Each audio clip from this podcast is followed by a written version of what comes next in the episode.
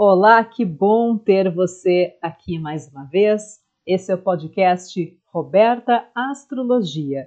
Toda semana eu compartilho aqui conhecimento e conteúdo astrológico para você usar de forma prática na sua vida. Se você ainda não me conhece, meu nome é Roberta Pinto, eu sou astróloga e eu sou jornalista, especialista em astrologia de carreira, desenvolvimento pessoal e relacionamentos. E no episódio de hoje, vamos entender um pouco mais sobre Júpiter, o grande benéfico da astrologia.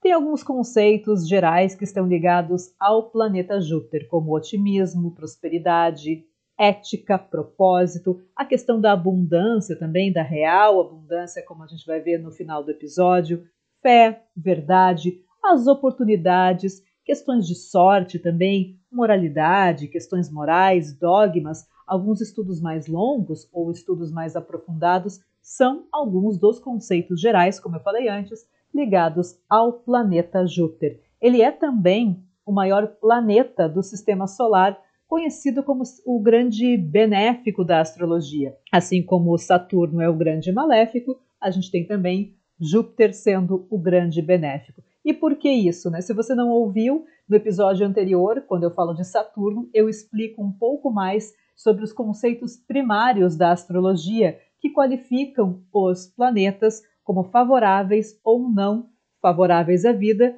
devido às suas qualidades primordiais. Júpiter é quente e úmido, portanto, ele é favorável à vida, considerado o grande benéfico. Assim como Saturno, ele também é um planeta social, mas a velocidade de Júpiter é um pouco mais rápida e ele fica em média só um ano em cada signo, sendo que dentro desse período de um ano ele pode ficar até quatro meses retrógrado e leva em média 12 anos, já que ele fica um ano em cada signo, para percorrer um ciclo completo ou uma revolução. Para percorrer os 12 signos, Júpiter leva em média 12 anos.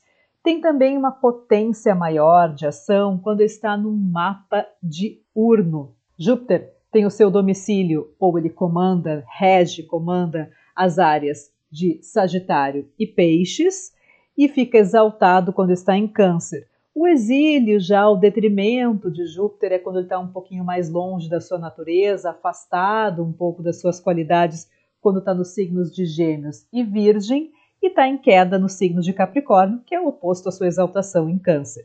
Dentro do mapa individual, Júpiter ele pode revelar onde estão as nossas oportunidades, as oportunidades aquelas de crescimento, de expansão, de liberdade, as novas experiências, onde está a nossa capacidade também de ter maior generosidade e expansividade sobre a vida.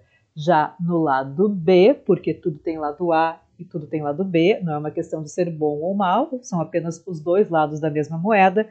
Júpiter ele é tão expansivo e ele expandiu tanto que ele quase virou uma estrela, como o Sol, que se acha um Sol, mas não é. Portanto, também pode representar, dependendo do que ele está fazendo ali no nosso mapa, sabe aquela área que a gente se sente um pouco mais inflado, um pouco mais cheio de si, e onde a gente também pode acabar desrespeitando limites. E não só os nossos próprios limites, porque somos humanos, todos nós temos os nossos próprios limites, mas também os limites de outras pessoas. E aí é complicado, porque a gente pode agir naquela área do mapa com uma certa irresponsabilidade ou até mesmo uma certa insensibilidade. Então, fique atento. Por isso que eu percebo, inclusive, essa dupla Júpiter e Saturno operando como se fosse um perfeito equilíbrio. Naqueles filmes de cinema do o tira bom e o tira mal, o good cop e o bad cop, cada um tem o seu papel. Então, enquanto Júpiter se expande e expande de uma maneira praticamente ilimitada, Saturno faz o quê? Pera lá, ele reconhece e ele traz os limites necessários para que aquilo que você deseja construir tenha o quê? Tenha uma forma, tenha uma estrutura. Saturno traz a estruturação material das coisas. Júpiter faz o, so faz o sonho, traz a capacidade de sonhar sem limites, de filosofar, de pensar, de ir longe, de ir com a cabeça lá longe. Então, e Saturno traz de volta para o concreto, para a realidade. nem que para isso às vezes a gente precise podar um pouco algumas partes do sonho para depois realizar ele como um todo.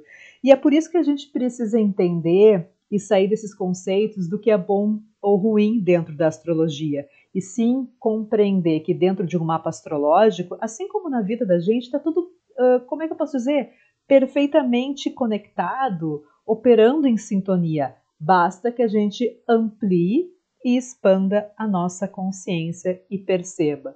Inclusive, já que eu falei a palavra compreender, compreender as áreas comandadas por Júpiter no mapa natal, no nosso mapa individual, é uma das chaves para ampliar a nossa visão de mundo, trazendo a verdadeira abundância, que é o que? É a quebra dos paradigmas, é entender que a gente tem capacidade sim de expandir nossa visão, de expandir o nosso recipiente, para a gente se abrir e compartilhar cada vez mais. Mas aquele compartilhar genuíno, que, que é quando a gente compreende que quanto mais a gente compartilha conhecimento, amor, quanto mais a gente compartilha as coisas que a gente tem de forma genuína, mais a gente recebe de volta para justamente poder continuar compartilhando. E aí é o ciclo da vida, né?